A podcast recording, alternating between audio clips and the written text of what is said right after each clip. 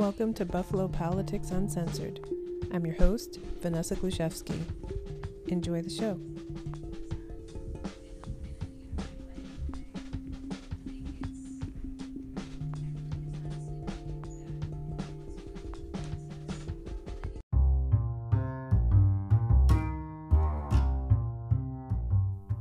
Hey guys, here is the joint podcast with Below Zero. So Buffalo Politics Uncensored and Below Zero present our joint collaboration.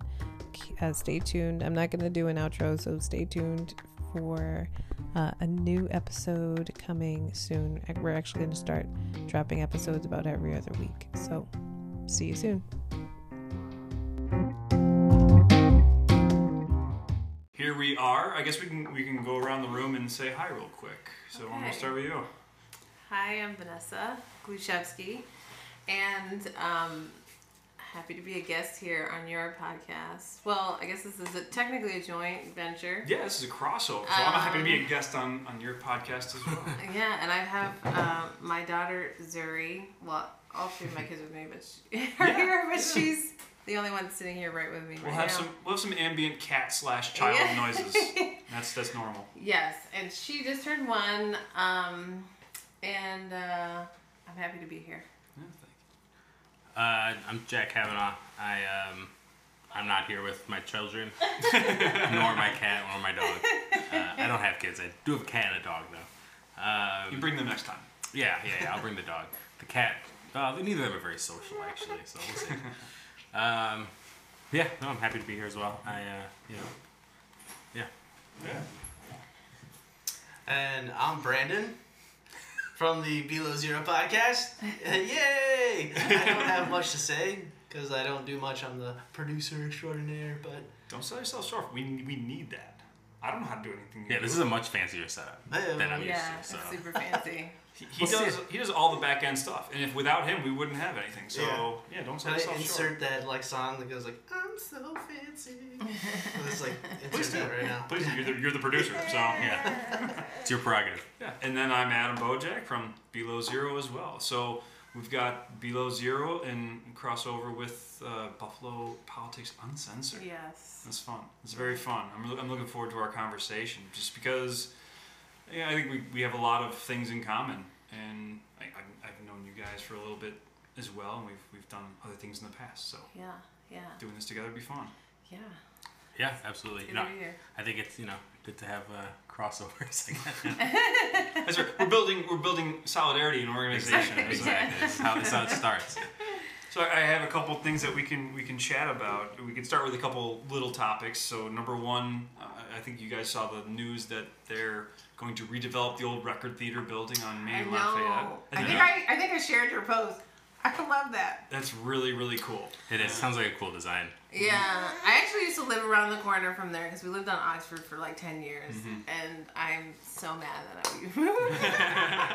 I moved. That was one of my favorite places. And I remember when the guy passed away in 2017, I was really sad. Mm-hmm. I never met the guy, but it's it can't be a good thing. Mm-hmm. Yeah. And then they closed up not too long after that. But. Yeah. So, I used to love going there. And so I was disappointed when it closed. So I'm glad to see they're doing something actually really cool and positive and productive with it. Yes. It's funny too because that neighborhood especially is such an odd, the way it's enclosed mm-hmm. yeah. and is its own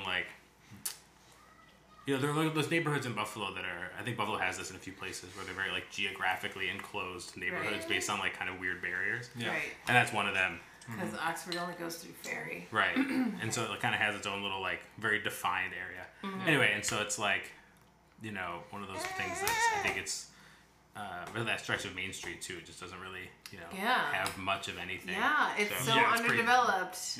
It's really underdeveloped. Yeah, and that'll be really fun just because you never realize how big that building is until things start emptying out. It's enormous, and they're kind of almost going to do something similar to the Ellicott,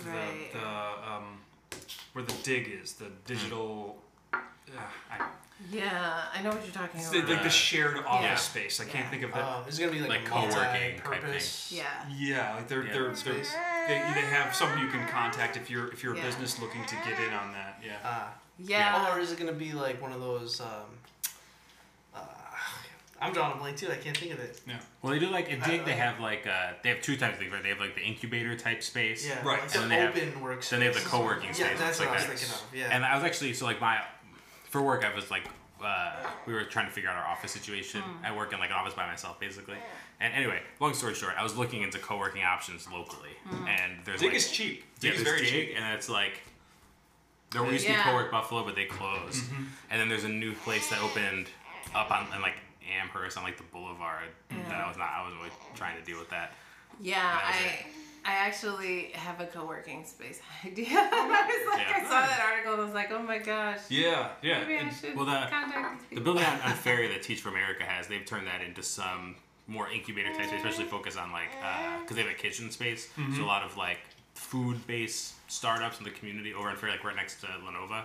Yeah, okay. They've started using that for that, which is cool. Right, yeah, I love that little building there. Yeah, so like that mostly goes to Teach for America Buffalo offices, and they're also using it for that, which is cool. But I was thinking nonprofit or community organizing type co-working space would be sweet. Yeah, I know a couple of the bike shares, like Ready Bike Share and Go Bike's in there too, because Go Bike's been in Dig, but they were in like leased offices in the building above it. Right, that's where they've been for the past few years. Mm-hmm. That would be cool.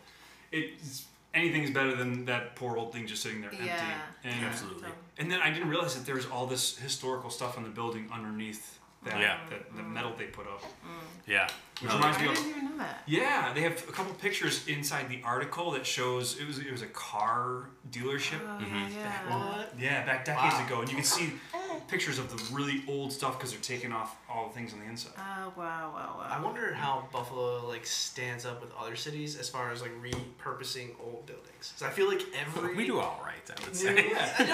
Not great, not bad. A lot. Yeah, we do. I feel like I don't see like old buildings just getting demolished. They're always getting repurposed, which is great. Some. Yeah, it depends. Because the convention center is sitting on a whole bunch of historic buildings. They used to just get rid of a lot more stuff. I feel like over the past few years, there's been more of an emphasis on repurposing. Yeah, we definitely cut back on knocking things down. But there's we've had a lot of buildings that have like definitely just disappeared. Mm-hmm. During that Rust Belt boom of development in like the 50s and 60s and early 70s, right? When they were just like it was like all like brutalism and ugly architecture. Where it's like let's tear that down. It's old. Let's build this concrete building. Yeah. We lost a lot there. Yeah, and I will safely go on record saying that brutalism is the worst. I listened to there was a podcast episode about it that was actually a pretty good defense. I think it was a 99% Invisible episode that was about it, and it was actually a really interesting defense of brutalism that I was like, huh. Because I, if you walk around UB North campus, you're like, how could anyone love this? Yeah, right. It'll be really fun to see how that turns out. That area, and I think there's something to be said too for putting a lot of cool things near the college campuses. Yeah, right. So if you're a student like Canisius and you're like, do I want to live in Buffalo? Do I not? I'm a freshman, and there's this like cool place like right across the street. I think there's something to be said for that, Mm-hmm. Right. So I'm excited about that too. I think that's a good thing for the city to get folks to stay and want to be here. Yeah. Because that can be like their first exposure, Right. So I'm excited about that. That's cool. It's a cool project. And there's also a record store moving into it. Yes. So they're gonna keep that. Yeah, they're gonna keep that going. Yeah. Yeah. Big fan of record stores. Yes. Yeah. So then also the Skyway competition was just. Yeah. Did you see that? Was it held? I don't know what the word was. It wasn't like competition. That was so much as like the announcement was today from like the state that like so Cuomo came in and made the announcement over which won and like Higgins was there and everything. Yeah, all that fun stuff. I like that Higgins is all about tearing it down and getting rid of it. He is. He has been for a while too, which is the right thing because it's the worst. Yeah. So the one that won the competition was the one that was the picture on the article that I was talking about on our last episode.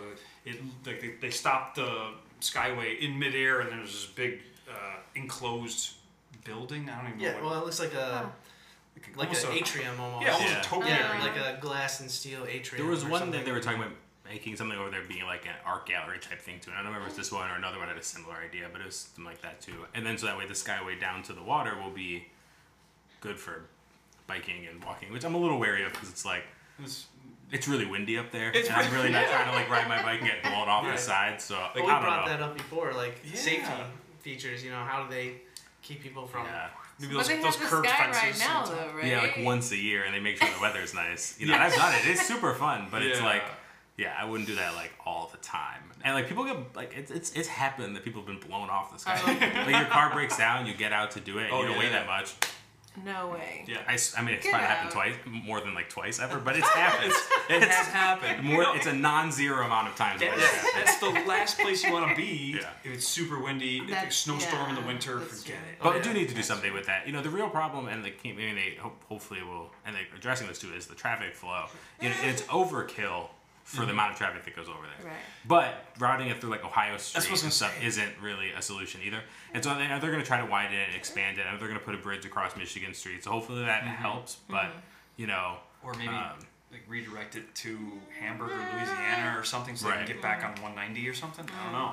So that's going to be like the real challenge. But, you know, at the end of the day, it's like, what I think is good is that, you know, development, urban development that is not in places where people are going to get displaced from, right? Right. And so, like, we're talking about, like, building more housing on the Outer Harbor, and especially, like, building, you know, I don't know, there's a huge, I don't know, there's plenty of vacant housing in Buffalo as it is, but, you know, if they're going to build new housing, I'd rather they do it somewhere where we're not displacing people, you know. And it looks like from the design that most of the housing will be on, like, the river side of the harbor, so you'll still have public access to, like, the lake side, because that was my other concern, was that they would end up privatizing access to the water and the waterfront by putting, like, apartment buildings and mixed-use stuff. They did that, like, Cleveland waterfront, and it's, like, really bad. Like, the only way to really see the lake from, like, downtown Cleveland is if you're, like, are paying money to go to a restaurant or to, like, you know, you live there, and that's not good.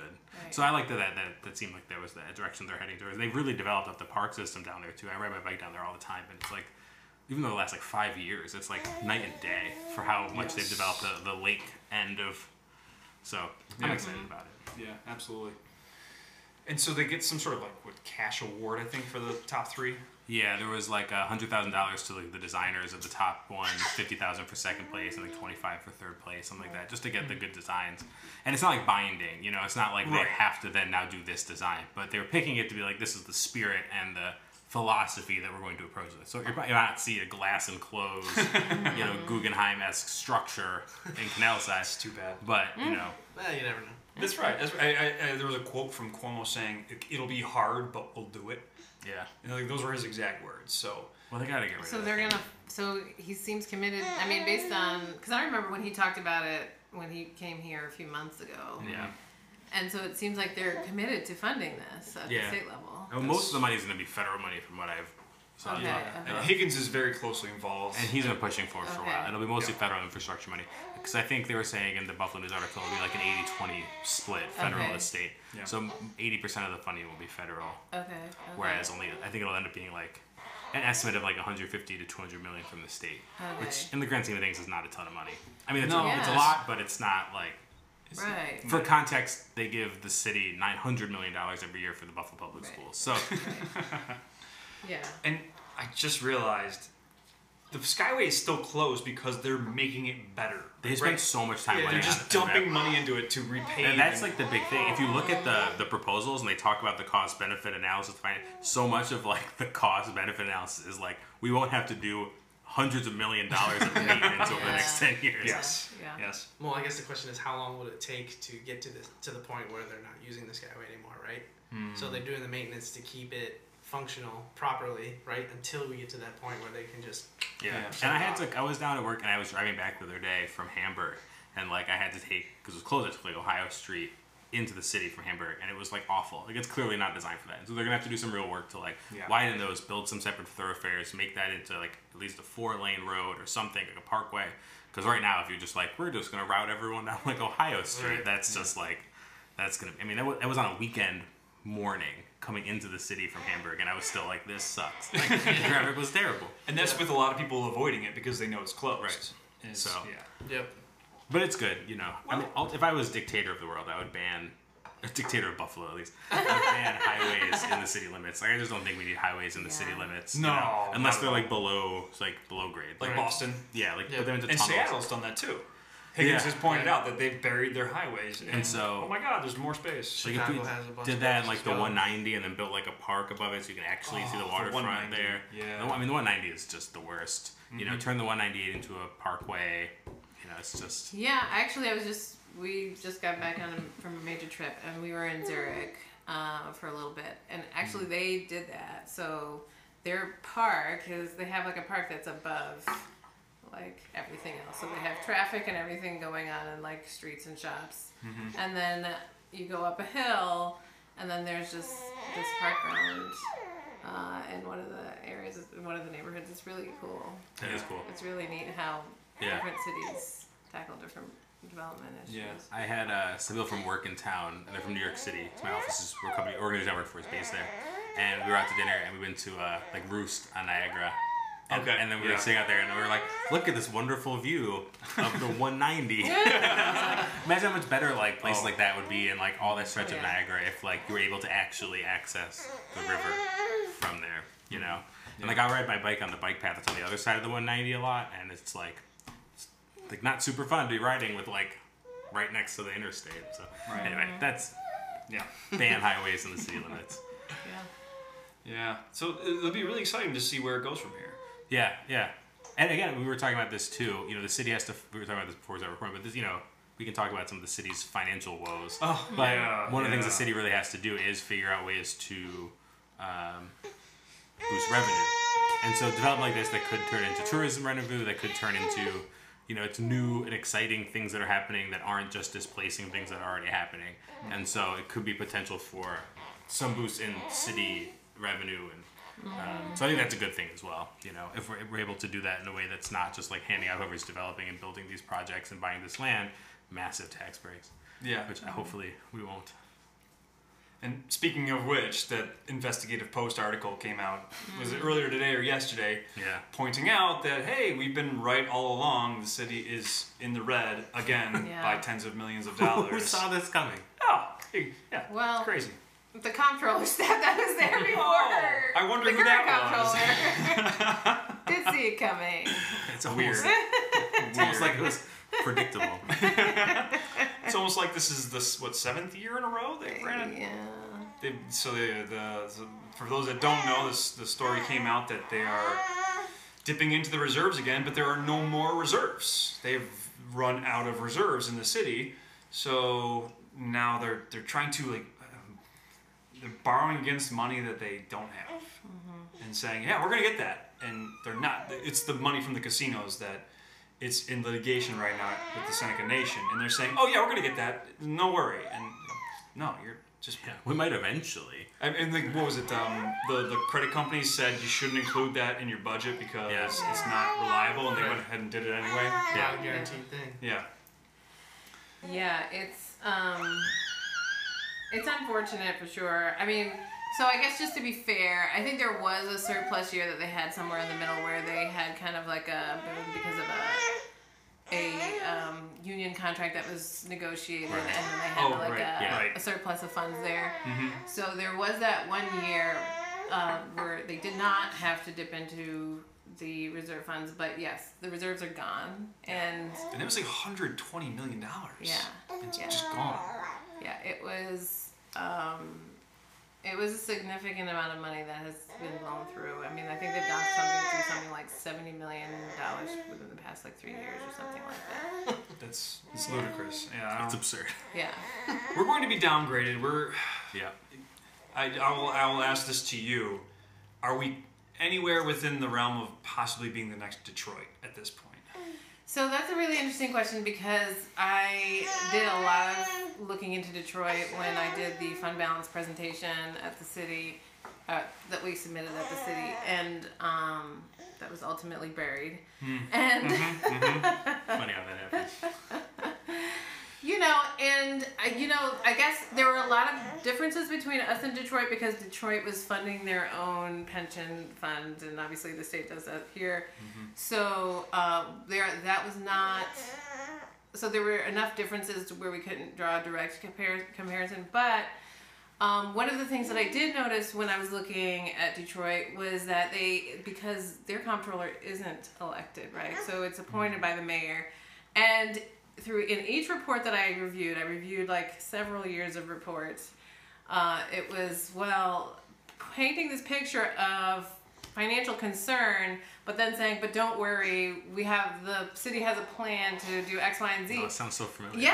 That sounds so familiar.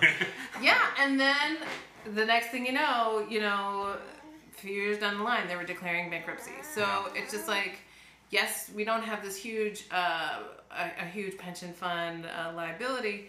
However, it doesn't really matter. At the end of the day, if we can't cover what we need to cover, we're going to be in financial distress. Yeah.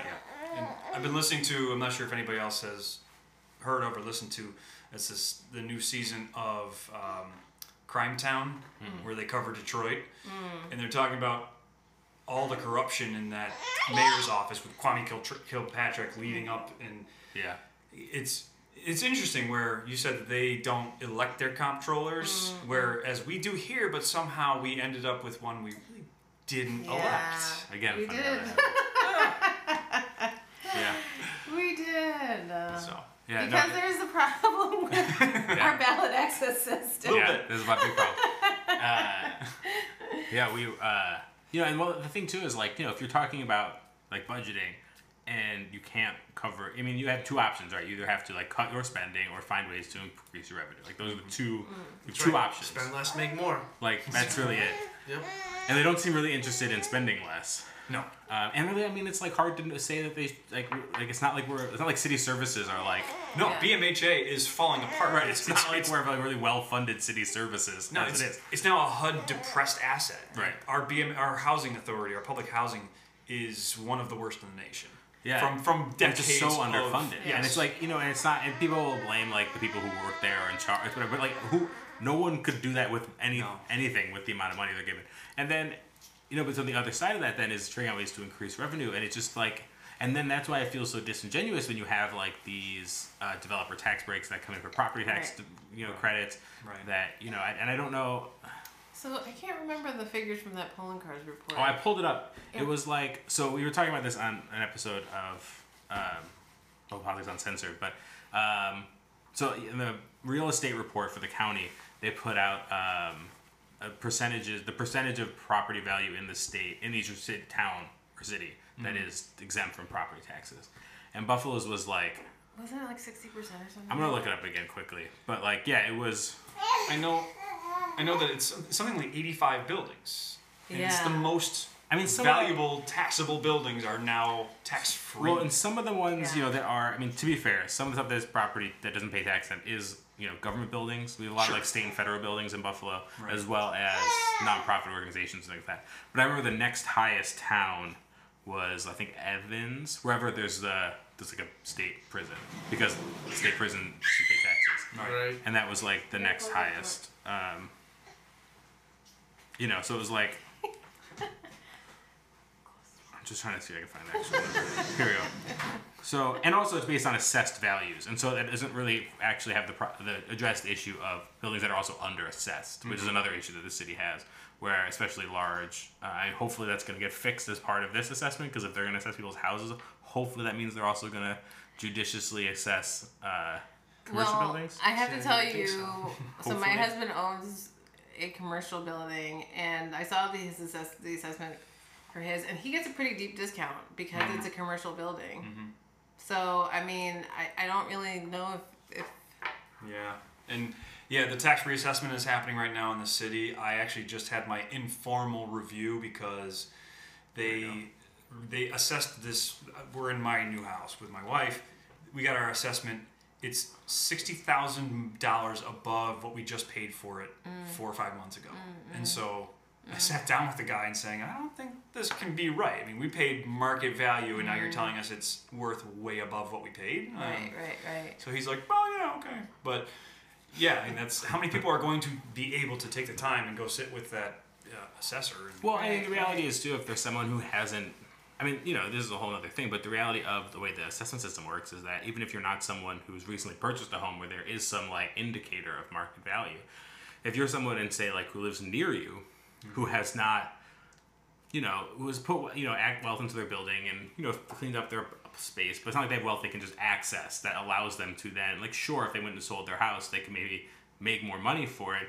But then, because all of the property values are rising, that like they're not actually accessing wealth that they can then go take somewhere else and right, you know, capitalize on. Yeah. And so like, and then just inherently having a system of assessment that's based on how much do other houses in your neighborhood are sell for, you know, it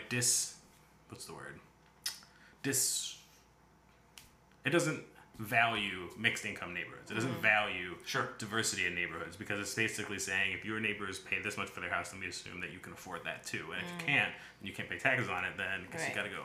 Yeah. You know, and that's not an equitable system either. Mm-hmm. But I looked up the numbers. And so Buffalo, the city of Buffalo, according to this, has a tax assessed value of about $6.8 billion of property value in the city. Of that, of that 36% does not pay property taxes. The next highest is 35, which is Collins. That's because half the town there's like a huge state prisons. I think it's a detention center down there. Mm-hmm. And then Alden, which I think is the same thing, is 32. I think there's also one there. And so those are the only ones that are over 30. Wow. There's a couple in like the mid-20s, but they're places that are like, again... You know, but it's 36%, and so that's about $3.5 billion worth of property value that is of assessed property value, which is likely underassessed, that is not bringing in any tax money. And again, a large part of that, government buildings, city-owned buildings, federal buildings, state-owned buildings, nonprofit-owned buildings. For example, like church buildings, I'm sure are very valuable. If you look at all the old mansions on Delaware that are now nonprofits own those. Like those are valuable buildings that are not like that's whatever. But that's not $3.3 billion. No. And then as we were mentioning before we started recording, if you were to all of a sudden start taxing the private buildings that are on that list, it would make everybody else's taxes go down, but it's not going to bring more money into the city because they can only bring in so much in the tax levy every single year. It only increase to 2% a year. Yeah. Yes. So we can't all of a sudden have a windfall of cash in the city. It's just not possible as far as property taxes are concerned. So, the tax cap limits them to 2%, but they can. There's like a waiver system, I think. Waiver is the wrong word. But there's like, maybe waiver is the right word. I think that it's 2%, but if the municipality can show like the reason for going above the cap, then they can do so. Mm-hmm. And so, would that be how the state then would have to? Would the state be the ones that approve that? See, I don't know if they'd have to approve it or they just have to document it. Okay. Hmm. But so I would have to look into the law on that, but. It does seem like going over the 2% is a possibility because I know that we were talking about that at the city. Yeah. And not with the mayor's office, obviously, within the comptroller's office. And,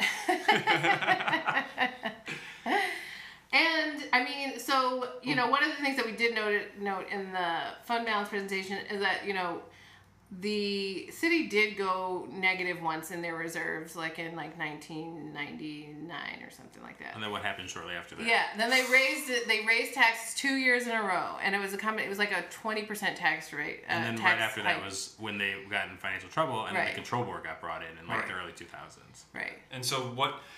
And as this article pointed out, though, what just happened a few years ago with the control board that now we're in muddy waters again is that they turned into an advisory role. Right. Mm-hmm. They got stepped down a bit, and so now the control board doesn't control like it used to. Yeah. Right. And so now, although it did seem like they gave their stamp of approval based on that they're saying they're sort of saying like yes, this is a plan, and like so which was interesting. It is very interesting. I'm not really clear. So from what I can gather, the Buffalo Fiscal Stability Authority says that there's room for Buffalo to raise taxes because basically we've been. Collecting. We haven't had an assessment. We haven't raised taxes, so there's room for the city to raise those revenues. However, I think that we can guess like what would happen if if we had those kinds of tax raises off the bat. I don't think there's any political will for that to happen. No, so I don't think it's realistic. And I think that it is. Foreseeable that we could end up in financial trouble, like doing revenue anticipation notes, which are costly and give a sign of fiscal weakness to the creditors to the credit rating agencies. Yeah, the Moody's and right, S&P. Mm-hmm. So it's like there are a lot of problems with that. And then if we get to the point where we end up in financial distress, the BFSA could step in again. And like one of the first things that they did when they stepped in was, you know, they froze all the contracts. They people were not being hired. Right. There were cuts. They were firing. Yeah. It always leads to austerity. Right. They never look to take money out of the people who have been hoarding it in the community. They're always looking to trim the fat, and eventually we're just going to run out of fat to trim. Right. Right, and it hurts middle class, lower to middle income families. Yeah, yeah, and you know, ultimately too, if we raise the property taxes, tandem with the current assessment that's going on right now, that's, you know, really having a particularly hard impact on quickly appreciating. That's a nice way to say it, neighborhoods. And then you combine that with an increase in the tax rate and the tax levy, then you're really hitting a lot of and we're already talking about trying to. I know. There are folks like PPG and Push that were pushing for trying to get a phased-in property tax, waiver for taxpayers if they are lower income, and so that might have an impact as well, which is another thing that has to get approved through the state. So that's a process. Yeah, I missed that meeting. I think they had a meeting about it last Tuesday, but I missed it. Yes. Yeah. And, okay. But good things came out of that. You just reminded me that there is going to be the town hall tomorrow night. Tomorrow, Thursday. Correct. Thursday is the... We're going to listen to this. Yeah, we may... But that'll be at the library. And then next week, I believe, is a special common council hearing. Yes. So we pushed them on that because we had a bunch of speakers lined up to talk about it. That'll be in the evening. Right. Because they were... Rich Fontana was trying to be reasonable and everything. And he kept saying, you know, we have these meetings that are set up in each of the communities. But we had the speakers saying, no, we need to be here. And this chamber's in front of you. Mm. And so we eventually just kind of pushed them until they agreed to do it on the record. So what dates are those? Right, I'm looking that up right now because I just got the Facebook event is now live. Okay. And so I'm looking that up. It's early October... Here we go. It's October 3rd at 5:30. October 3rd at Chambers. In Chambers, 13th floor of City Hall. For those that aren't familiar with that, it's going to be 5:30. Yeah, and so that'll be a good opportunity. You know, because it's also and for me too, it's like one of those things that I think it's easy to talk about it in the context of how it's impacting neighborhoods like the Fruit Belt and neighborhoods like the West Side and how, but the reality of it too is even in like neighborhoods like the Elma Village in North Buffalo, where I live and have spent most of my time, you have people who are longtime homeowners who might be retired, who are living on pensions and Social Security, that just do not have flexibility in their income to be able to just have their property taxes increase dramatically. Right, and so by not having, so it's not like it's affecting the entire city. This trickles down to tenants as well because the owners who can't afford the taxes will raise rents. Right, and so we just had the new housing stability and tenant protection law go into effect back in June, and some more of it's going to go into effect next month. And so we're going to see more evictions, and we already see a lot. I'm downtown pretty often in the housing court, and the lines are always out the door down the hall. Mm-hmm. And so we're going to see those go up, either homeowners or tenants. Yeah, we're going to see increased evictions, and they're going to take longer. And so everybody's going to be losing out. Yeah. Yeah, I actually did the Lawyer in the Morning program when I was interning at Neighborhood Legal Services doing eviction defense, and it's pretty intense. It's brutal. It's really intense. Yeah. I had to do that when I had a landlord situation, and that was like how I ended up having to deal with it because like I couldn't. I mean, I happened to have like my own social capital and connections with people at Neighborhood Legal Services, so I was like able to call some folks. But it was like just my mom used to work there, but it was like. It's not good for anybody. And that was just like a messy situation too. But anyway, it's a mess. And even like, but again, like neighborhoods like Seneca Street off in South Buffalo, like all of the kind of prospecting and flipping of houses that's been happening in that neighborhood and how that's going to affect longtime homeowners. It's really affecting the entire city, or has the potential to affect the entire city. Yeah. And I think that gets lost sometimes when we talk about the conversations really focused on those really rapidly appreciating neighborhoods. So you have like the quote unquote 5 points, which is like I don't know, an invented name from like 5 years ago, so whatever. Right. Or like the Fruit Belt or things like that. Like all these neighborhoods, like those are where it's. Oh, really you mean the medical campus? Yeah. Sorry, I forgot. Did Google Maps change that? Where it's particularly acute. Yes. But that doesn't mean that it's not going to have a strong impact. But again, it's like, you know, people paying more taxes, they can afford it. It's not a bad thing. If you have people, if you can afford it, right? Yeah. Exactly. So it's like not like this process is terrible. It's just be done more frequently. So it's more of a gradual shift and be done equitably. Right. That's not you know, overburdening and finding a way to do the assessments that is equitable. Yeah. So yeah, a lot of if people are able to make it out to those events, you know, make your voice be heard, even if you're. If you're not a homeowner, you're still a tenant, and I think you should still show up. Yeah, because there were some. Like, it seemed like David Rivera and Rasheed Wyatt were both concerned, and I think even Fontana was. But they need to hear from more people. So I think the more we can get out there, the better.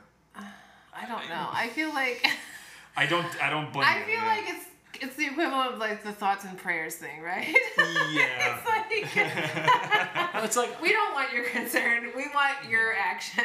Right. And the ask to me is so small. The ask is like sign a resolution to ask the state to do this. Like you don't even have to like really do anything because it's not really in their power, but they have to ask the state to do it. Yeah. And it's like the fact they won't even do that. Like I think Rivera is the only one who's openly been like, yes, I support this. I think he's the only one that's really. Been outwardly about it, and from what I hear, other council members are also supportive if the other ones kind of get on too, but they don't want to like come out. Yeah. But I mean, you know, whatever.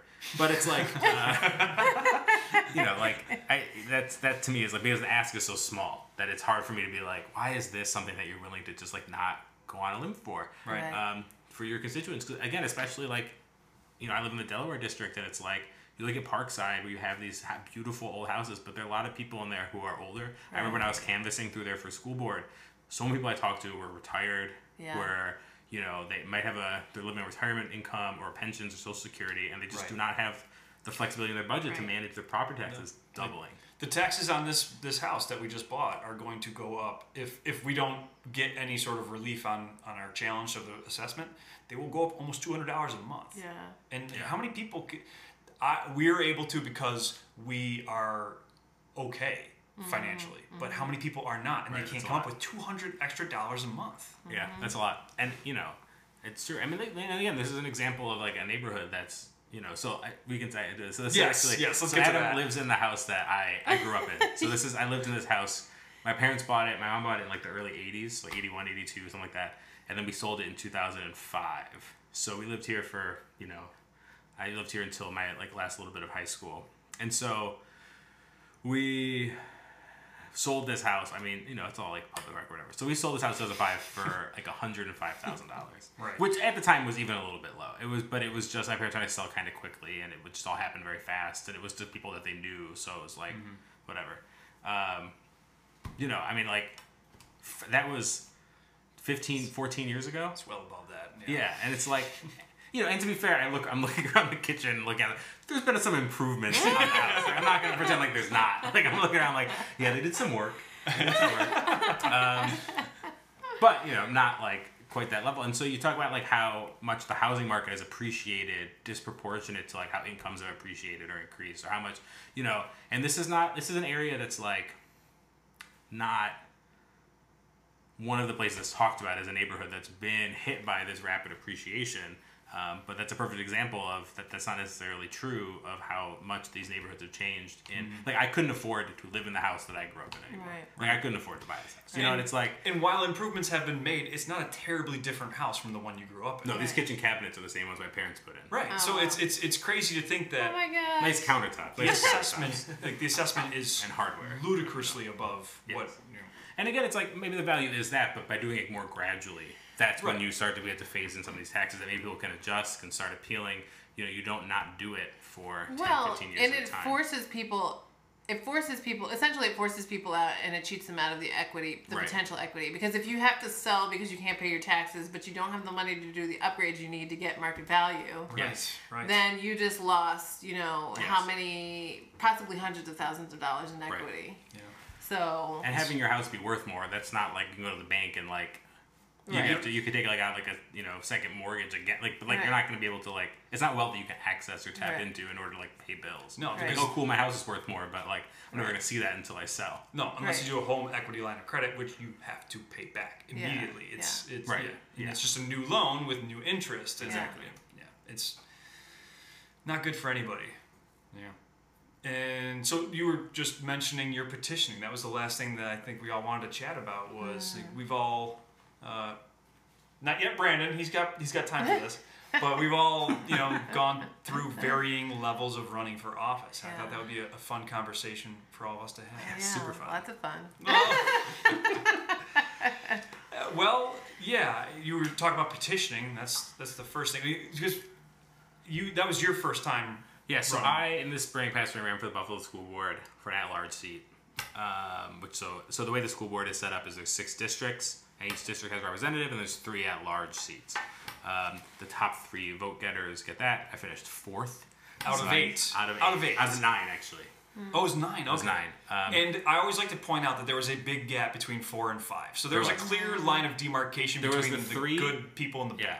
Well, there's the top 3 were very clear, and then me, and then there was a big gap between everyone else. So it was like big 3, then 1, and then like 5 other people. You were up there. I did all right. I did all right. You were on the ballot. I didn't get to say that.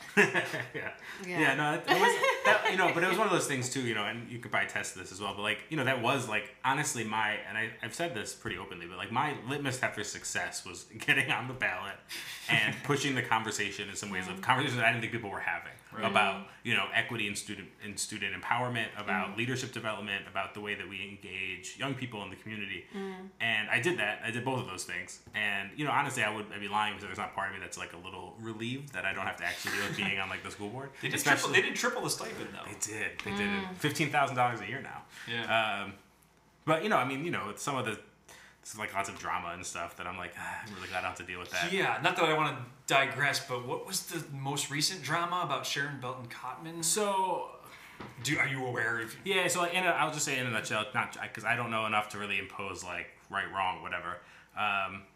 But, there was some, basically the superintendent raised his cabinet-level members' salaries, or proposed it. The board was going to approve it. They did, but there was some pushback by, so Sharon Belton Cotman is the current board president, basically like, I don't know why you're giving them all this extra money, because we're not getting outcomes that we should be seeing, and that money should go to classrooms, which is like, yeah. And then some of the other members, I know Hope Jay specifically, but also said like, yeah, but this is his staff, and we give him the authority to be able to pay his staff, compensate his staff adequately. It's not really our place to tell him how he should pay his staff. We negotiate contracts and things like that, which is also valid. Right. And so there was just, some, it happens. Yeah. And then I guess some of the board members were upset because, the board president with Sharon Belton Cotman, she went out on, was on the radio talking and then just kind of was talking about it, and they felt a little miffed that airing out this sort of dirty laundry when they what happens here stays here, we whatever.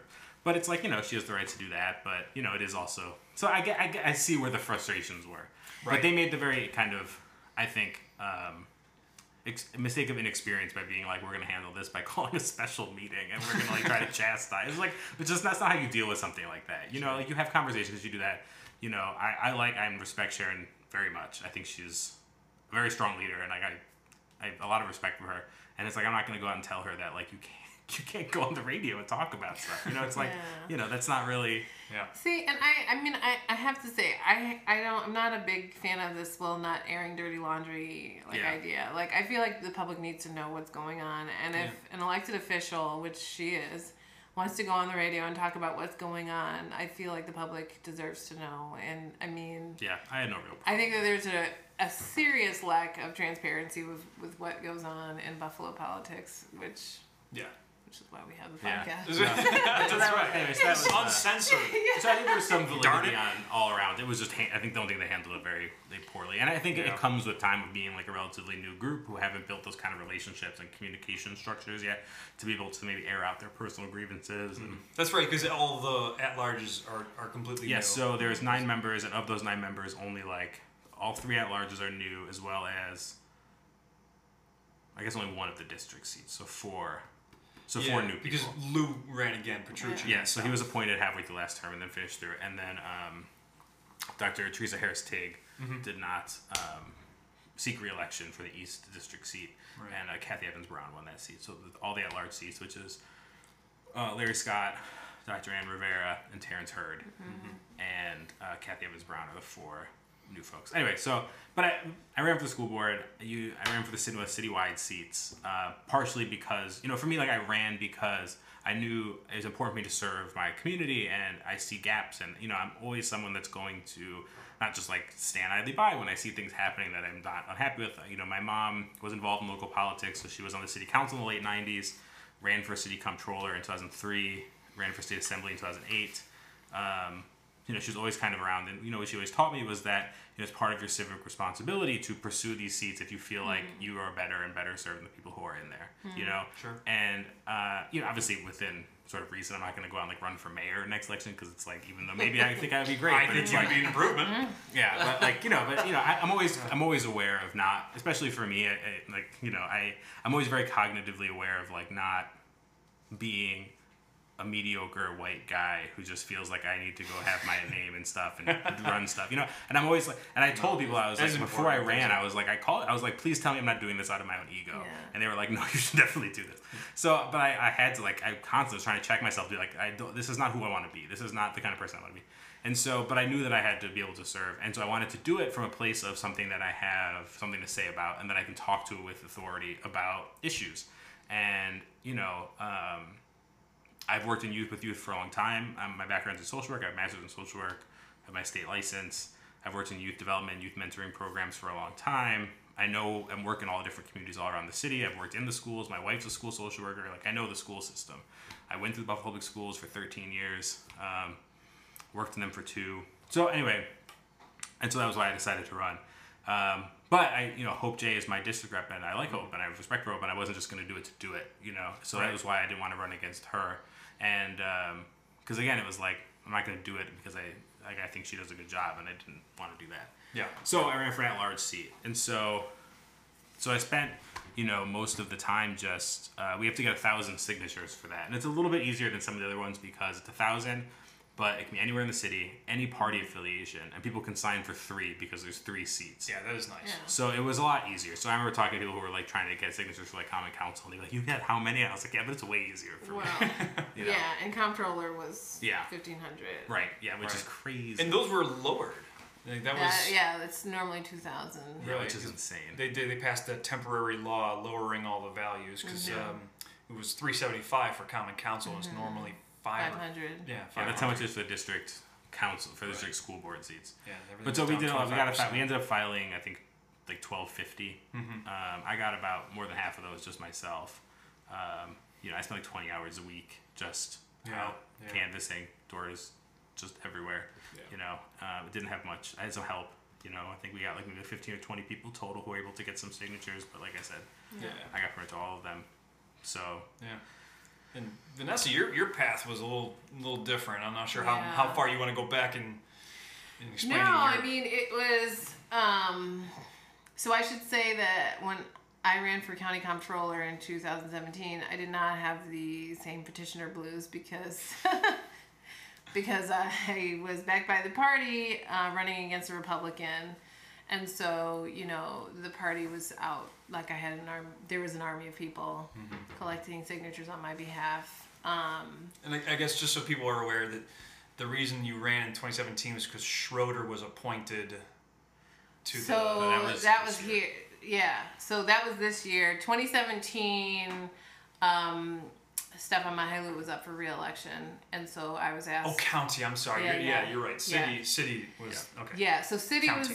City was this year, and yes, I had been, so basically I'd been in talks with Schroeder last year, and he asked me to come on as his deputy comptroller. I thought I was just going to have a job, for the next 4 years.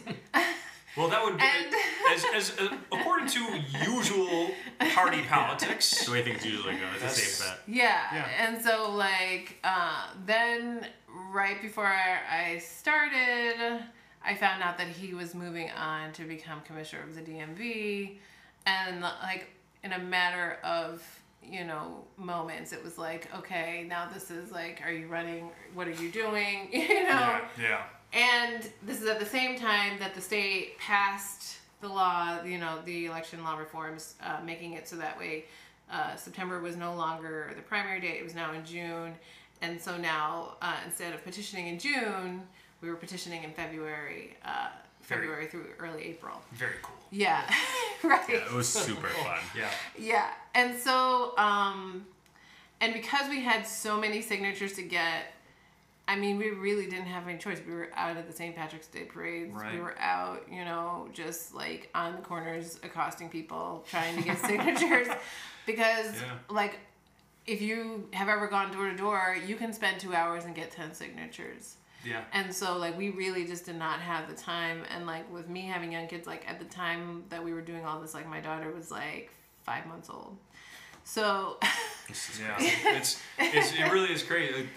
The one time I petitioned for Common Council in the Niagara District, and there was one Friday, this was a suggestion from a friend of mine, I just went to the local Tops, and I stood there at the entryway at Tops, and I filled out a sheet of 25 signatures within an hour or two. Yeah. Whereas the final day that I petitioned, I walked up and down Niagara Street, and I didn't get a single signature in 2 hours. Yeah. And then, yeah. So...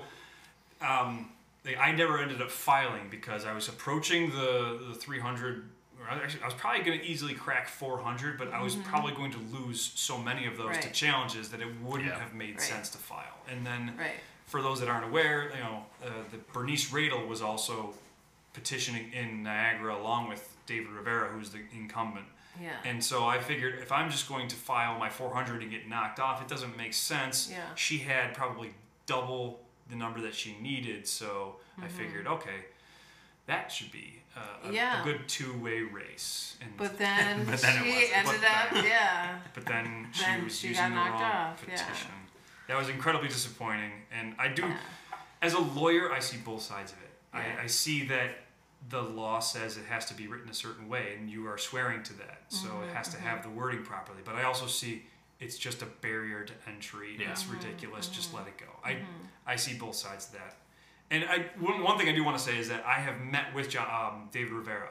I like him as a person, and he's not one of the worst council members that I've ever seen that we have. So it was never something personal where I wanted to knock him off.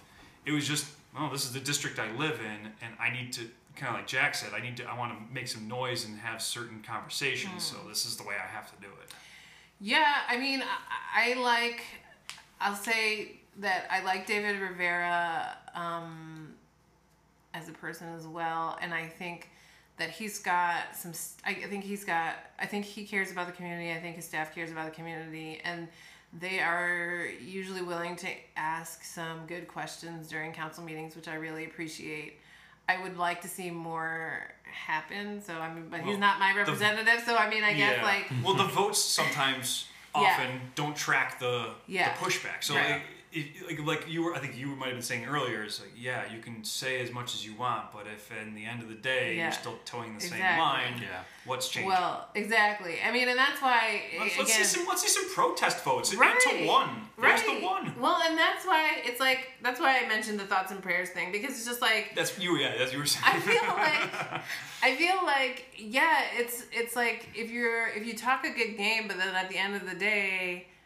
Like 8 of those council members voted for, or not, 7 of those council members voted for a comptroller that is not doing a good job. Abstained, right? Yeah. So one vote. No, Golombek voted. He was the only one who voted, and then Franzek abstained. That's right. Right. So, I'm BMW. Sorry. Yeah. That, you know, and it's frustrating. So I mean, like, to me, it's not okay. Like, that stuff is not okay. It's not okay for you to be a council member and vote in somebody who, I'm sorry, when I was there at that council meeting, and nobody wanted to nominate her. She almost didn't get nominated for the vote, and then Pridgen was like, hold on. You know there's somebody else who's supposed, like, he literally said that. And then Wyatt nominated her. So it's just like, so let's be clear, you know, they knew. Mm-hmm. They knew what they were doing at the time. Yeah. And so it's just like, if you're a council member, though, this is your job. Like, you're supposed to be having the best interests of the city in mind. when you're debating the budget, like, you're supposed to be pushing back on it, because so that we don't have $10 million gaps every year, or $20 million, or $30 million. Right. Well, and part of it. Well, they doubled the parking. No, they'll yeah. save everything. Yeah. Wonderful. Yeah. Well, part of it too, and this is I posted about this on Twitter today to Adam, but you know. Part of, I think, one of the reason behind that is that, like, none of these councilmen face challenges ever, and there's yeah. no accountability. Yeah. And I was looking at the past calendars during my lunch break today, because as one does, I like to look at electoral and your county elections over the past 20 years, because you know it's all on there, so it's pretty easy to like compile. Mm-hmm. But over the last since 2001, that was as far back as they have data easily accessible on the elections website. Only 5 council races have been decided by a margin of less than like 200 votes, or like 10% or less. Yeah. Only 5. Right. Yeah. Two of them, one of them was, the closest one was David Rivera's first run. Mm. Well, with Peter Savage. That mm-hmm. was the closest. And then the one with Mitch Norkowski and Fillmore just this year, mm-hmm. His camp was the 5th. Yeah, and that was a 3-way race. Yeah, I was gonna say there was more than just the two of them, so it even that's a little skewed because right. the third person was. There was also another one that was like that too, and then there was one that was the recent one was the last election in the Democratic primary for Maston. Mm-hmm. When Ulysses Wingo won, Sharon Belton Cotman actually ran against him as from running for the school board, and she lost the Democratic primary by like 100 votes. Mm. It was like 1,050 to like 1,100 or something like that. A low turnout. Yeah. Well, and they're all like that. I mean, even Delaware is where it turns out the most. On a council district years, the highest you ever really see is like 4,000 votes. Yeah. For context, there's about so the way they divvy them up is, you know, each district should have the same amount of registered voters. So it's about 16,000 in each district. Some that's a little skewed. For example, North has like Buff State, where there's a lot of registered voters, but they don't vote. Right. Actually, like, if you look at that district's history, it's like it's the largest enrollment of any single district in the city, but the lowest turnout rate of any district in the city. So, you know, you have to think that kind of skew it.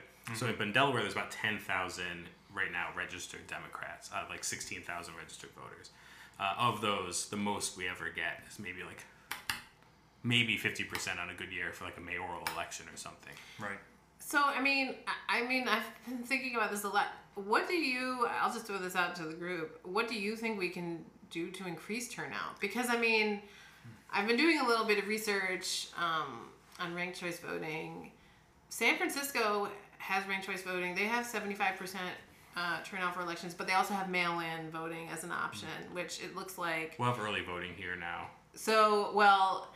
We will have early voting. Mail-in, it seems, when I looked at their numbers, it seemed like 35% was like going to the ballot, and then the rest of it was mail-in. Hmm. Yeah. So, like, what do you think is a good... I'm a huge proponent of ranked choice voting. And so, for those at home that might not be aware or familiar with this, it's where... you rank your choices. So if there are 4 candidates for one position, you say, well, this is the person I want first. And then if they don't win, I want you to move my vote to this person. Mm-hmm. And if they don't win, I want you to... So you do that, and what they do is they cut out the lowest vote getter and move those votes to other people until you get somebody who has more than 50% of the vote. So you're always going to have somebody who wins with a majority. Mm-hmm. I think it's a really good idea, because then it gives people the ability to... no one ever throws their vote away, because you say, well, I'm going to vote for Joe Schmo on the ballot line that's like 7th from the, you know, and then if Joe Schmo at the 7th ballot line doesn't win, then you can move my vote to the Democrat. Mm-hmm. So at least it gives these lower parties, they don't always, we have fusion voting where the same person can be endorsed on all these different ballot lines. At least we can start to chip away at that and say, like, Working Families Party can run a different candidate. Right, they can run their own and say, well, yeah, I like Terry on the Working Families Party, but if Terry doesn't win, then move my vote to Joan.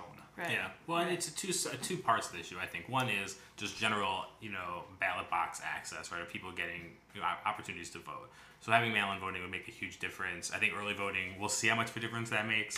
I don't know. I mean, so I guess, like, the problem's twofold, right? Yeah. Because, like, if you have early voting and fair elections, like, I'm putting this in air quotes, but you rig the ballot access, you know, system, so that way there's nobody on the ballot, you know, come November or come June when, you know, in Buffalo where everybody's a Democrat, right? So, like, then what does it matter? What does it matter if you have early voting? Yeah. Yeah. Because if you've wiped out like half of the primaries, which they did, right, then who's there to vote for? I mean, and I think that this is why. I mean, I really think like. I mean, I'm not advocating for violence, but we need a revolution. Like, we need like an election law revolution. Do you know if they're going to have, if the same rules for early voting stuff is going to apply to primary elections going forward, or is the primary election still going to just be one day in June? Do you know? Wait, can you? Well, like the primaries also have early voting. Yeah. Oh, I don't know. I have no idea, because that makes a difference too. You know, but it is tough, and we've talked about this before, but, like, you know, in a city like Buffalo where the Democratic primary is largely the only election that really matters, you're right, like, the general election. But I think the other part of it, too, like, that sides in with that is also the feeling of just disenfranchisement. Right. You know, I'll use the Delaware Council District as an example. Since, like, 1985, we've had 4 councilmen, right? We had Al Capola for, like, 20 years, and then he left. And we got his cousin, Mark Capola. And then Mark Capola left, and we got Mike Lucurdo. And then Mike Lucurdo left, and we got his cousin, Joel Feroleto. Yeah. Those are the last 4. And, like, not bad guys. No, you know? but they cynically hand the seat to each other in a way that takes the democracy out of it. Exactly. It's been run by 2 different families. Yeah, over 2 the families. Past, what, and you know, and you know. So, I mean, there's frustrations with that where it feels like this, you know, a fiefdom. Yeah, like a like this like royal lineage of these families that just gets you know, kind of passed down, and it's like, you know, that is frustrating because it's like, because then that feeds into the system of like, you know, okay, well, like how do I even and what's the point? And it's not just the common council seats, like that just happened with Peter Savage. There was in the county legislators seat. Right. So what they do is they have these people run quote unquote primaries, and then they. In this case, the judge retired, and then they have free reign to appoint whoever they want. Right. So with Mike Lucurdo, I mean, you know, I have every reason to believe that it wasn't like nefarious. But what they should do is appoint someone who's not running to finish out the seat. That's just what they should do. And so at least in that seat, I will say with Peter Savage, they didn't appoint her to the seat until after the primary. So Lisa Schmero, who's who they added to the. So she didn't have to do the petitioning process. They just added her to the ballot. Right. And then but sometimes, so like with Howard Johnson, with Barbara Williams, when she left, they just appointed him to the county legislature. And he ran as an incumbent. Right. With Lisa Schmero and they didn't do that. They waited till after she won the Democratic primary and was, you know, basically guaranteed the seat and then appointed her in. You know, so which is worse, because as somebody who did petitioning for the first time for myself... That's the hardest part. Yeah. You have to get yourself on the ballot. So, you know, it's like just put someone in there to finish out the term who's not running, you know, or things like that. Or like, you know, it's like, and that's the frustration. And so with like, I know with Mike Lucurdo, so he got offered a job in the county as like the planning office, and it was like a sweet gig, and like, you know, and then, you know, he left, and I have a reason to think it wasn't like planned, right? Like I believe that. And for all intents and purposes. I have heard nothing but good things about Mike Lucurdo. Right. You know, so, but it was sick and passed away, and people are very, you know, they miss him very much. He was probably one of the best councilmen we've had in the last, like, you know, 20 years. Yeah. But, you know, but that doesn't change the fact that what it looked like was bad. And the fact that my councilman, Joel Feroleto, who, again, is, like, not a bad guy, is, like, a nice guy that I like as a person. I don't agree with on policy. Yeah. Like, but, you know, he's fine. But has not faced any significant challenge, and he's basically been handed 8 years in office as a councilman, and like that's not cool. That's not the way it should be, and that's just not a democratic system. And I think, you know, partially, and again, speaking only from perspective of like what I know from the Delaware district is like it's because you have a really tight hold of the party. The party has a really tight hold, and a lot of close people have a lot of tight hold, and that's not the party like. ECDC central office, but it's the people who, you know, are the local zone chairs and things like that. They have just a really tight hold and control on things, which is, you know, I mean, it is what it is, but but then it becomes the question of like, if you're someone who votes in that district and you have a councilman who for 8 years was handed to you and then has never faced any kind of opposition, then why should you feel like you want to vote? And so no matter how accessible we make ballot, even if we put people on the ballot, if people don't feel like it matters, then they're not going to show up and vote. Yeah. You know, and it's a lot of the power games that are played with like... Well, but I think that if we had an easier ballot access system and you gave people the opportunity to run and get their message out there, I think that could shift. I agree. I mean, I think that... I think that by wiping out the competition, like before it even starts, just it makes it to where it's so jaded. Yeah. Yeah. I mean, even if you had somebody, an incumbent who was winning every single time, because people just vote with name recognition, it would be better. It would at least give people more hope in the system than, yeah, than, yeah.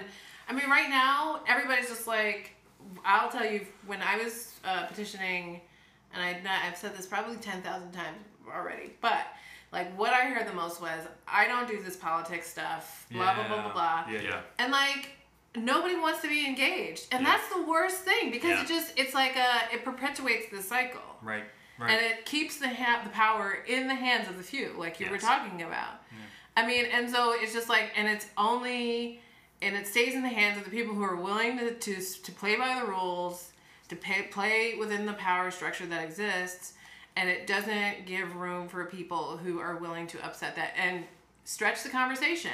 Like, why aren't we doing this? Why aren't we doing ranked choice voting? Why aren't we doing whatever, X, Y, and Z? Well, it's because, you know, the state legislators are the ones who decide that, and the system as this favors them because they got an office under it, so why would they want to change it too much, you know? Yeah. And hopefully, I mean, you know, next year is state legislature, all the state legislature seats are up, you know.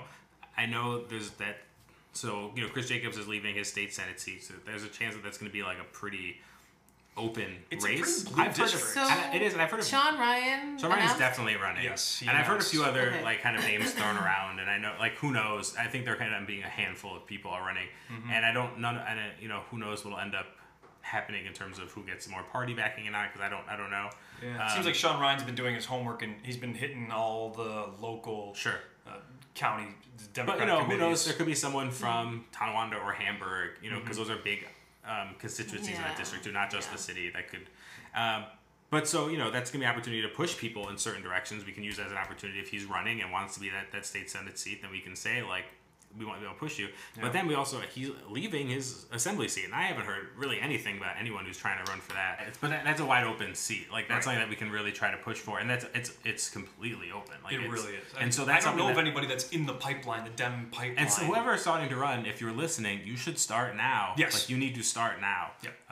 Yeah. I'm glad that you said that, because I was gonna. If you want to do that, like, you know, I mean, shoot, like, you know, maybe, if I lived in the district, maybe I would do it just for fun, like, whatever. But I don't live in that district, so I can't.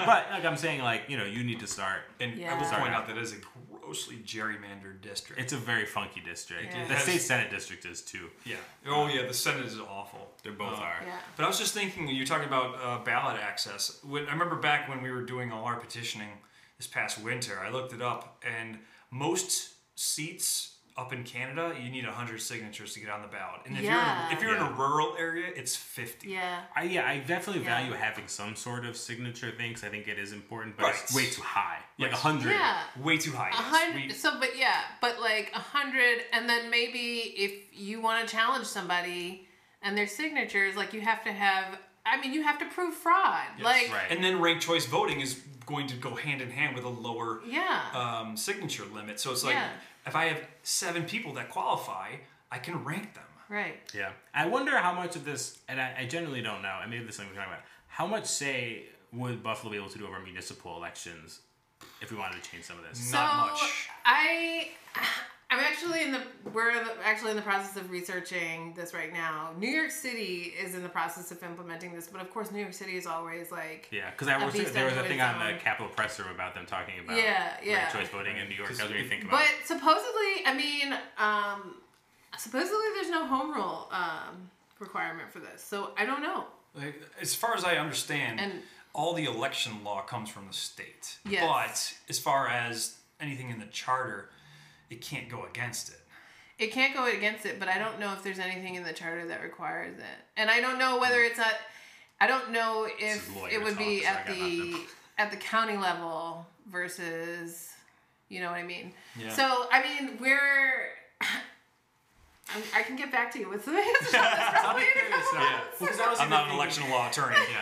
Well, if New York City is doing it, clearly there's some kind of pathway that they're, whether or not they're like making taken to court and whatever, but like, and then it goes back to what you were saying about political will. Like, what do we have here? And I think revolution is a word that people like to use, but I do believe that we need to be building power in the communities so that we can go and tell these people, you're going to vote this way. And if you don't, you're going to hear from all these people. Yeah. And then if you don't, then we'll just find somebody who will. Yeah. And eventually it gets to the point where you don't need them anymore. Right. Yeah. Yeah. I mean, and I think that's exactly right. I think if you build up enough, I think if people are informed and you build up enough will among the people for mm-hmm. something to happen, then yes, then the people at the top lose power.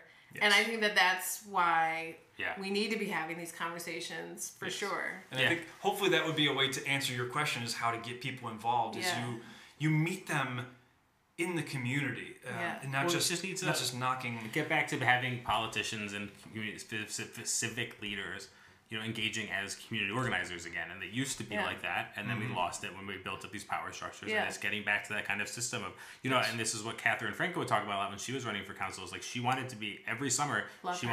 Yeah, yes. She's wonderful. And she's one of the things I really liked about it was she's right. Every summer she wanted to be out in the community knocking on doors. Not just when it's election time, but every summer you go out in the community, you knock on doors. Having a district office for council members, because it's not easy for folks to get downtown all the time, and you even just having a part-time office in your district. I know I saw April Baskin has a district office now, and I know Peter Savage too. Yeah, she's wonderful too, and I know Peter Savage also for County Ledge had a district office, and it's but things like that that accessibility, that actually rooting your work in the community, and I think that there were folks that when you look at people some of the leaders that we have now might have done that when they started, but then they forget and you lose sight of that. And it's we need to figure out how we can make sure we keep people inside. And that's where that organizing the community and folks to remind people and keep them accountable to the people that put you in this office. You're responsible and accountable to us. And that's why I think valid primary elections are healthy, because it keeps people out there affirming that this is what they still want to do and that they are going to represent the community and the community's needs. I just want to really, really quickly mention, can we mention the group that we... I don't know, sure. Yeah. Well, yeah, so... plug away. Well, I know we were still in beginning stages of talking about this, but...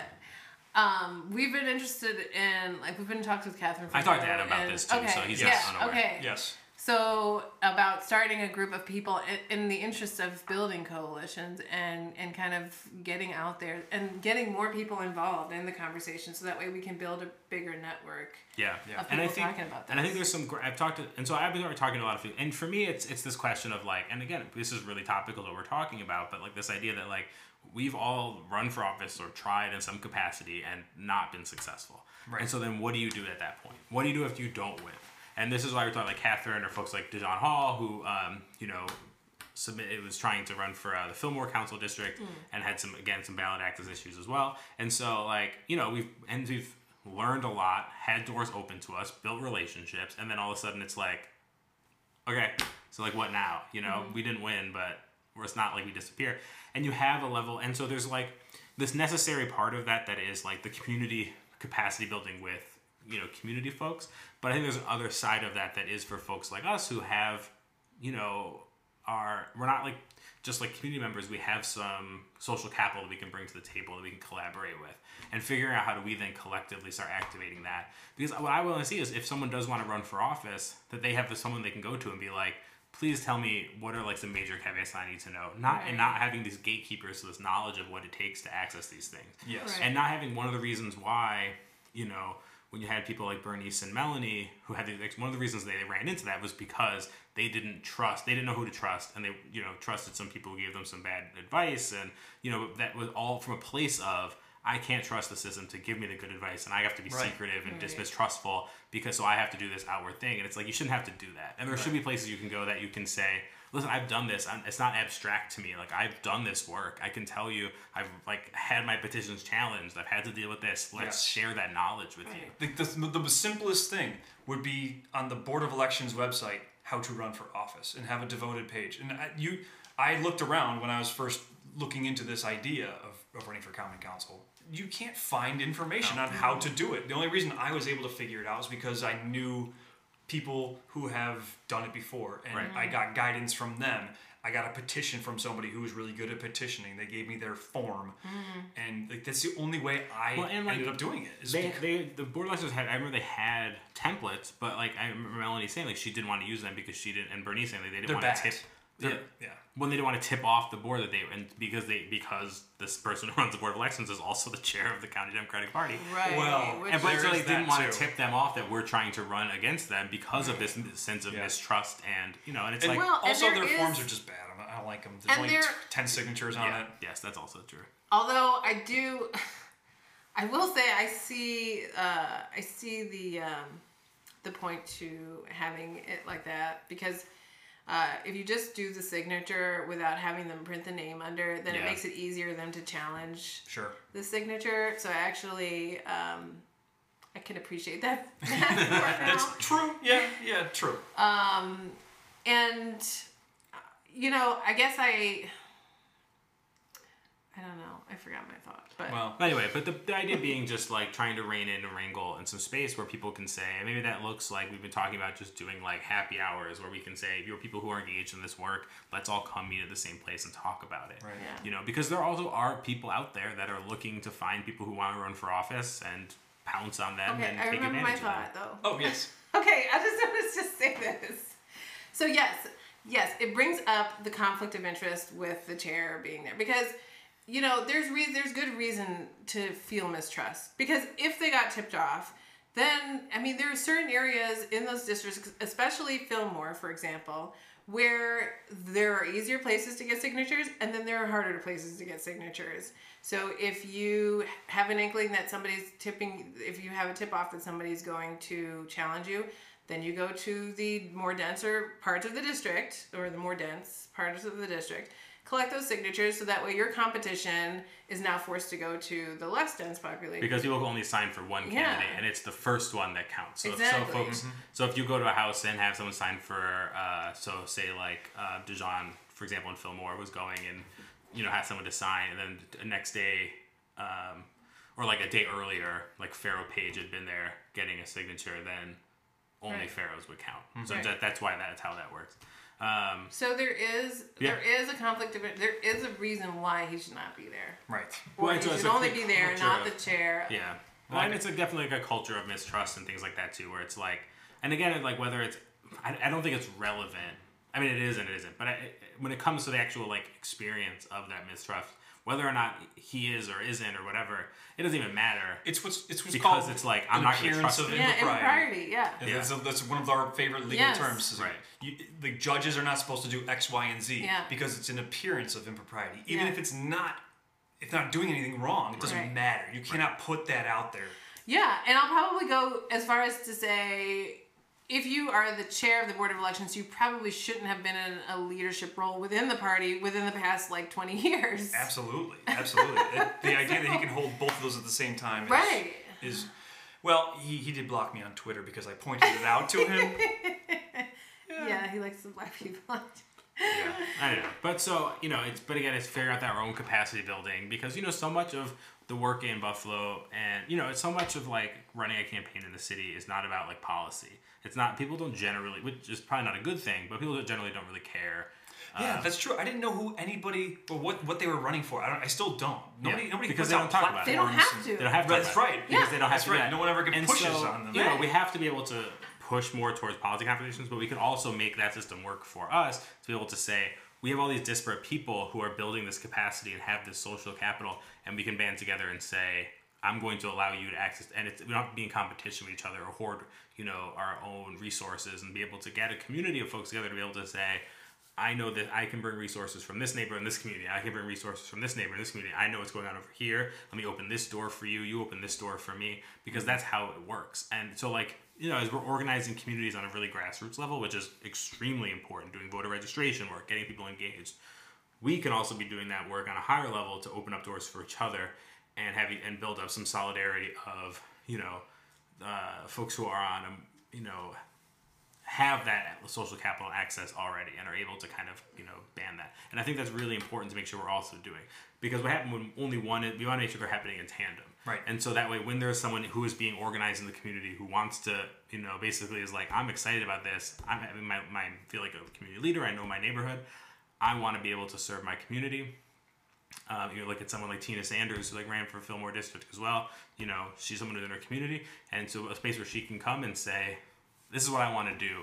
Can you give me some tips and advice? Can you help me to figure this out?" And even if it's not running for office, it's connecting you with the people who are social and civic leaders in your community. Because the solution isn't always, I'm going to go run for office against this person, or I'm going to go run for this office. Sometimes the solution is just, you know, getting more engaged in a community organization, or building up your block club or community system. You know, like there's lots of different places. And if you can connect folks with those people who maybe are already doing that work and they just don't know about it and they need a door open for them, then we can do that. Right. You know, and it's all of these different things that need to happen in order for, you know, real change to happen. And I think ultimately, too, it's about putting people in office. It's about putting people in different places. And I think, you know, when you have someone like, you know, with David Rivera, for example, I think when he was on the council with someone like Mike Lucurdo, they were able to band together and push for more stuff because they had allies. Yeah. And I think for someone like him, and, you know, I think it's tougher when you don't really have someone next to you saying, yes, we're doing this. And hopefully, you know, having someone like Mitch on there now, and hopefully like... I was going to say, because Mitch used to be on his staff, right? Yeah. Yes, he worked for him for a little bit, and then he was a central... They have, like, central legislative staff as well. Yeah. You know, but being able to have allies, I think, is important. So you get one, you get two, you get a few more, and then all of a sudden you can start doing these things. And if we do that, and then do that, you know, we start building these relationships and these power centers that can help elevate that, I think is important. Well, and like... and serving to raise awareness on the issues. Right. I mean, when people show up, when you have 100 people show up in council chambers and they know that they're that people are watching, it makes a difference. Absolutely. Yes. And like with on the state level, green light was passed because of like community coming together across the state and pushing for this. Yeah. Same as the Housing Stability Act. Yeah. It was tenants showing up and. The green, the Western New York Renews was part of that coalition that would go down there and try to push through the climate protection in the state that they passed. Yeah, yeah, and that and the CCPA like barely got pushed through. Right, green light barely got pushed through. Yeah. And the only reason it did was because there was strong community activists and organizers and folks building towards that. Right, that's what we need. Yeah. And I think the people meeting like this is how that starts. Exactly. And how, so if you're listening to this and you want to, you know, if you have an urge to serve your community and you want to know how, like, hit up any one of us. Yes. You know, we'll help you. We'll do the best we can to, you know. And it's also, that's how you build, that's how you get to know people and find those allies. You can't do it all on, like, Twitter. You can't do it just based on, like, you know, people. You have to sit across from someone, have a conversation and say, this is who I am. This is what I'm about. Like, be real with you. And you can say, cool. Like, you know. Speaking of which, we'll put this out. There is going to be a tenant assembly meeting. Oh, yeah, I just saw that. Yeah, at the Push headquarters, which is at 429 Plymouth Avenue. Okay. And so this is something that I've been working on with a couple other people, including John Washington from Push. We're trying to get tenants to come together and meet each other and start to have conversations about the problems that they're facing. Mm-hmm. And hopefully it can turn into something big, like all those other groups that have been going to Albany. Like, there are tenant unions, and we're hoping to have something like that here in Buffalo. That would be wonderful. Yeah. So the 26th, next Thursday evening at 6 o'clock. That'll be something that if you're looking to get involved, whether you're a homeowner or a tenant, doesn't matter. We're looking for people to come and show solidarity. And speaking of social media, you guys can put your own out there if you want. So if people are... get those Twitter follows. You know, I think the Facebook page is Buffalo Politics Uncensored. Yeah. So there's new episodes and stuff on there. It's also on the podcast. I mean, if you're not listening to Below Zero, then you can also find us on, I think, like Spotify. I use Overcast. Yeah. It's my podcast app of choice. It's on all the major... It's like on Apple Podcasts and all that other stuff. That's where I listen to it. Yeah. I'm in the process of trying to get a website and everything together. I was supposed to be taking the summer to do that, but I got I texted her the other day, like 2 weeks ago, because we were getting with the folks, and I was like, I don't know if you're back on vacation or not. She was like, oh, I'm in Rome. I was like, oh yeah, that sounds awesome. We'll just hang out in Buffalo. Yeah. So that sounds like more fun than whatever we were doing. Yeah. Well, and then I got back, and I've been working on this pro bono case that I have, so like I am behind, but yeah, we've definitely got some cool stuff in line. I think we're going to try and do some merchandise and like, fun. Get a website and stuff. So, yeah. And as for us, we're Below Zero, BLO Zero. We're on the Facebook. Which is so clever. I was like, oh man, their name is so much better than ours. Well, we're not uncensored though. Yeah. Heavily censored. We have to watch our potty mouths out there. Yeah, we're on Twitter and Facebook and most of the listening devices. I have no idea. I can't remember. I listen to it on Overcast. Sometimes it's delayed when a subscription, like new episodes come through. I'll see it like on, you know, like you'll post something or like I'll see it somewhere else first and the next day it'll show up, but it's on there. Cool. Yeah, and I think, I mean, we don't have a Buffalo Politics Uncensored Twitter, but I think you are active on Twitter and so am I, Jack. Yeah, what are your handles? So I think I'm well, I'll say mine. You're both looking him up. No, mine is, I was just checking Twitter on there. I use it in spurts, but mine is Jack_K. That's it? You got that one? I've had that for like a really long time. Oh, that's nice. I didn't use it for like a really long time, and then I deleted everything because it was, you know, you don't want all your past in there. So I just wiped it out, and then So I'm at V. Gluszewski for my personal, or I have my campaign one that I've had for a couple of years now, which is at Vanessa G. Oh. Yeah. So, mine's just first last name, Adam Bojack. And I did have one too from my campaign. It was what I think. Bojack for Buffalo or something like that. It's always good when you can go with the alliteration. We all our stuff was a Vote Kavanaugh, but I don't think I actually. We had a website, and I think I registered the Instagram, but I never used it or anything. I just was like, figure I might as well get it. That's where all the kids are these days. Yeah. Well, we should lower the voting age to 16, and then it'll matter. Which is another thing. I'm whatever. Yeah. This is really fun. Yeah, I'm glad. Yeah, anytime. Yeah, maybe we can do it like quarterly or something. I think that's a good idea. We could have a little check in and see how everybody's doing, especially with the group that we were just talking about and just progress on all the things that are happening in Buffalo. Yeah, and then we get to use the fancy equipment. Yeah, and we can swear. Next time it'll be fancier. Yeah. Next time we'll use our equipment. That works. Yeah. So cool. Thank you guys. Good convo. Yeah. Thanks for having us. Signing off, I guess. Okay.